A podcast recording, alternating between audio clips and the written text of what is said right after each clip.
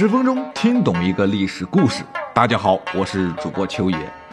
爆竹声中一岁除，春风送暖入屠苏。千门万户曈曈日，总把新桃换旧符。各位听众朋友们，新年好，新年到，秋野来给大家送祝福了。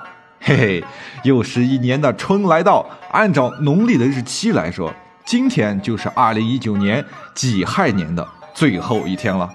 晚上呢，咱们都和家人一起嗨嗨皮皮的玩一玩，闹一闹，吃顿年夜饭，父母长辈在一起聊聊天，喝喝酒，咱们年轻人呢也能在一起热闹热闹，咬紧牙关放炮数岁，等待着春节联欢晚会十二点的钟声响起，喜迎二零二零年庚子年的到来。哎呀，其实想想都很美呢。您呢有没有发现一件事儿？虽然现在大家都在说，哎呀，没有年味啊，一年一年就这个样子，每年都没有什么变化。但是，话虽这样说，可是大家们其实都在努力的过好每一个年。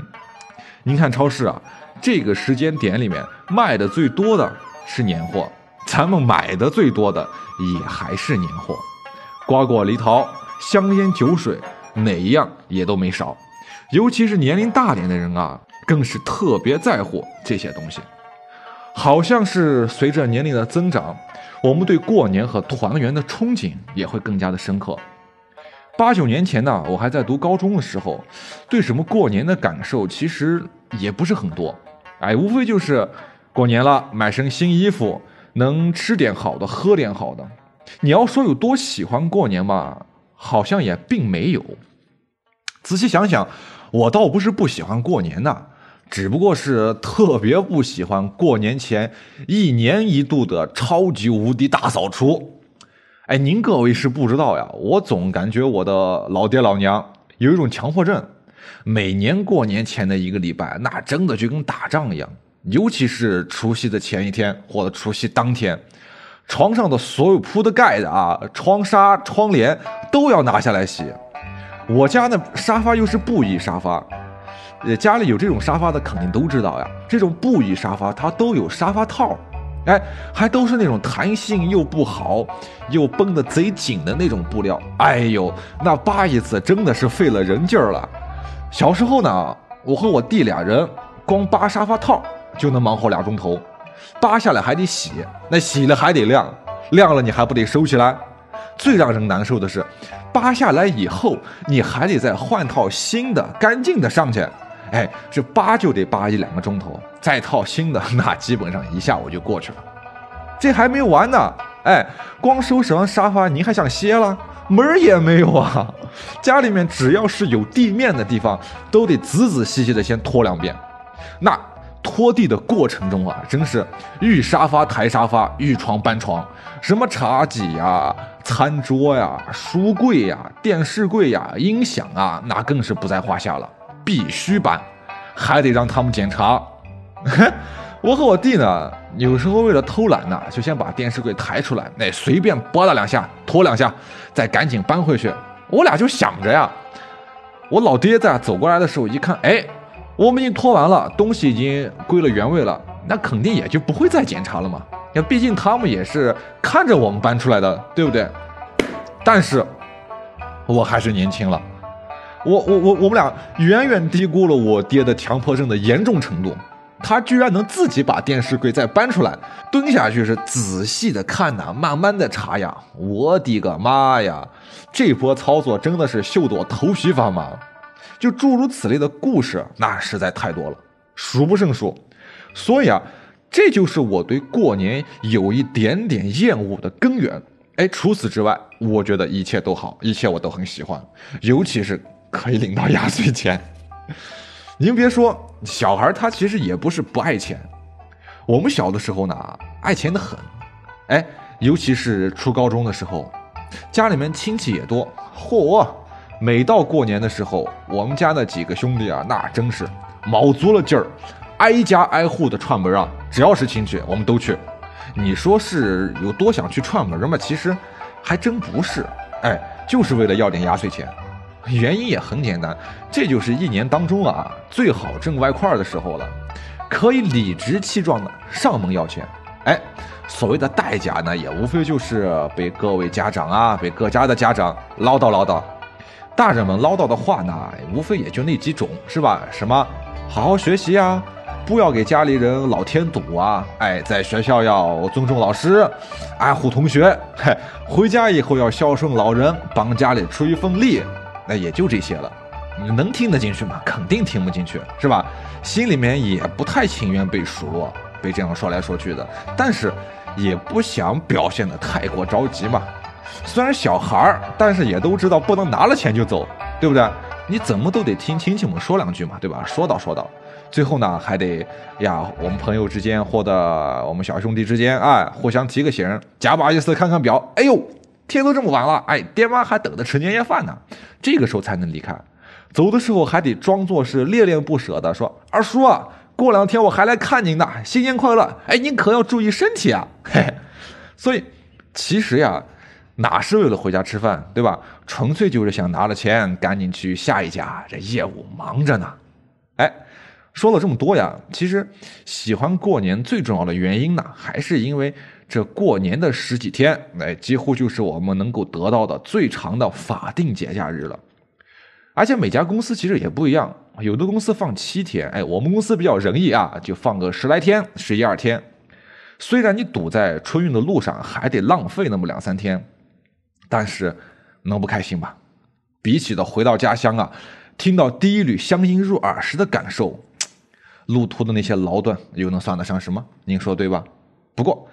话也说回来了，咱这毕竟是一个啊，也许很严谨的历史节目，怎么能不说说古代人放假的事儿呢？好，那我先在这儿给您抛出一个问题，哎，您知道古人过节过年都放几天假吗？哎，给您三个选项：A 七天，B 三天，C 一天。好，请您在留言区作答，三秒钟后我们公布答案。一。二，三，当当当当，嘿，答案是全都对。哎，这玩意儿您是不是很惊讶呀？没错啊，我在第一次知道这个答案的时候也挺惊讶的。哎，古人放假就这么随意的吗？哎，其实不是啊，古人呢对于上班和放假的要求还是非常的严格的，一点儿都不会儿戏。而且在汉朝中期之前，都是没有春节放假这个说法的。哎，最早在夏朝制定的夏历当中，一年是以正月作为开始的。但是在商汤改朝换代了以后，所有的规矩哎都得改一改了，纪年也就被改为了每年的十二月为一年的初始。所以啊，当时的十二月初一才算作是大年初一。到了周朝。周天子一看商朝天子往前推了一个月，哎，那咱们也不能比他差呀。于是又往前推进了一个月，哎，过年就变成了十一月份。汉朝初期沿用的是秦朝的制度，秦朝呢则认为自己是水德，于是又把纪年往前推了一个月，哎，把每年的开始定在了十月。一直到汉武帝时期，汉武帝一想。那再往前推，连冬天都不是了，是不是？咱们总不能秋天过年吧？对啊，九月份老百姓都忙着秋收呢，谁顾得上过年啊？于是就命人着手改正朔，易服色，将一年之首又改回到了夏朝的元月，也就是正月。哎，这才一直沿用到了今天，而且。当时并没有春节这个称呼啊，春节这个名称是民国之后才开始出现的。在汉朝的时候，正月初一这一天也被称作是三朝日，也叫岁旦、正旦、正日等等。而过年的最重要的一件事，就是全家在一起祭祖了。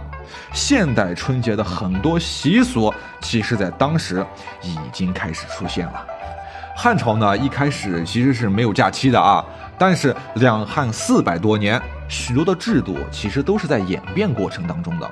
到了后来，汉朝的假期制度愈发的完善，除了过年和冬至等节日会放假一天以外，还有每五天一次的休沐，哎，休息的休，沐浴的沐，这两个字里面都有木头的木。也就是说每五天哎可以休息一天，这一天呢是用来休息、养精蓄神啊以及洗澡的，所以叫做休沐嘛。那个时候的人啊，他也不像现在咱们条件比较好，有自来水，你每天都可以洗澡。那时候皇上娘娘一两个礼拜不洗澡，常有的事儿。所以啊，哎呀，在这插句题外话呀，我就比较反感那些天天嚷嚷着要回到过去的人，说以前这儿也好，那也好，现在啥也不是，对吧？啥都不是，这也不好，那也不好，这种人才是真的无知和可笑。你想啊，您要是回到了古代。首先，你拉粑粑 连手指都没有。您家要是达官贵人还好啊，有下人给你端马桶。但你但凡要出生在平常百姓家，那基本上就是随地大小便的，是吧？或者自己端出去倒自己倒，或者自己挖坑拉完了以后自己埋起来。在北京啊，当年的大买卖，什么张一元什么同仁堂门口都是随地大小便的。所以说。哎呀，您这一辈子如果在这种环境下过，放在现代人，你受得了吗？你受不了。再说老百姓家，你几年才能洗一次澡？你真感觉好？哎，其实一点都不。OK，扯远了哈，我们还是说回到过年放假。再往后就到了魏晋南北朝时期，那时节天下大乱，几乎就没有太平的日子，年年都在打仗。所以，出于时局的考虑，国家机构必须时刻保持运转，但人又不是机器，你总要休息。怎么搞？基于这种情况，轮休制度就这样出现了。哎，全国官吏是轮流休息，保证政府的正常工作。到了隋唐时期，出现了空前的盛世，假期制度也有了非常大的改变，五天一次的休沐被改为十天一次的旬假。也就是说，一个月要放三天，比起来看，好像比汉朝差远了。但其实，唐朝时期已经出现了长假的概念，而不是之前的一天一天的放了。像过年和冬至都可以带薪休假七天。哎，另外，唐朝的节目和节日也远比汉朝要多多了。传统节日像什么清明、端午。中秋、重阳节等等都有三天的假期，而且假期设计相当顾及家庭生活，像什么儿子的弱冠礼，也就是说成人礼，哎，家长要放假三天；子女结婚再放假九天；亲属去世，按照血缘关系的近远，哈，放假一到七天不等。但是父母如果去世了，作为儿女，你需要回乡丁忧，要守孝三年。如果是学生，还有五个月的田假，类似于农忙假嘛？哎，九月制备过冬衣服的时候啊，还有一个专门的寿衣假等等，这个都是十五天，并且唐朝皇帝许多都是虔诚的信徒啊，要么信佛教，要么信道教。唐朝的皇帝都姓李，所以他们又认为老子李耳是他们的祖先，所以老子生日这天也要放假。唐朝人有宗教放假，在佛祖诞辰之日也放，跟之前形成的惯例，什么孔子诞辰日和当朝皇帝的诞辰之日是并列的，所以啊，零零总总加起来，唐朝有五十多个节日，假期长达八十天。唐朝的假期如此之长，经济发达的宋朝，哎，也不少。宋朝的节假日与唐朝基本相同，但是什么佛祖诞辰日和老子的诞辰日这些宗教的假日就被取消了，其余的假日时间也有所减短吧，只剩下了六十多天。但是啊，宋朝比唐朝多了一个省亲假，长达一个月。这样算下来，宋朝的假期其实有将近一百天之多了，堪称是历史之最。哎，但是从元朝开始，一切就变得不一样了。世祖忽必烈发现这么多的假期，官吏都不好好工作了，嗨，实在太过宽松，于是下诏是大砍特砍，节假日被砍到了十六个，之前可是将近五十个的啊，再加上常规的那个旬假，最多也只有五十天的假。那明朝就更不客气了，明太祖朱元璋出身比较贫苦呀。年少时碰上饥荒，父母都给饿死了，自己也出去当了和尚。所以年少时的悲惨经历，让这位皇上啊，让当了皇帝以后的朱元璋立志要肃清贪官。为此，他是不惜大用酷刑，严刑峻法是层出不穷啊。面对这样一位老板，官员们还想放假？嘿，那不可能了，想太多。哎，也曾经有人建议恢复宋朝的假期。但是朱元璋理都没理他，哎，直接宣布一年的假期一共只有三天。您各位没听错，是三天，过年、冬至以及我朱元璋的生日。至于其他的假期，您老啊想都不要想。那又到了清朝，清朝基本上是照搬明朝的放假制度的。后来鸦片战争，咱们国门被轰开了，清廷这才下令增设星期日休息制度。哎，每周休息一天，一年也能休息个五十五天。南京民国政府成立以后啊，颁布命令，要求自一九二九年一月一日起，在全国范围内使用国历，废除农历，还规定机关、学校、商店等不得在春节期间擅自放假。否则就要对相关负责人实行严厉的制裁和处罚。直到一九三四年初，南京民国政府停止了强制废除农历的命令呢，是不得不承认，对于旧历年关，除公务机关，民间习俗不宜过于干涉。哎，从此民间又可以名正言顺的过春节了。哎呀，说了这么多。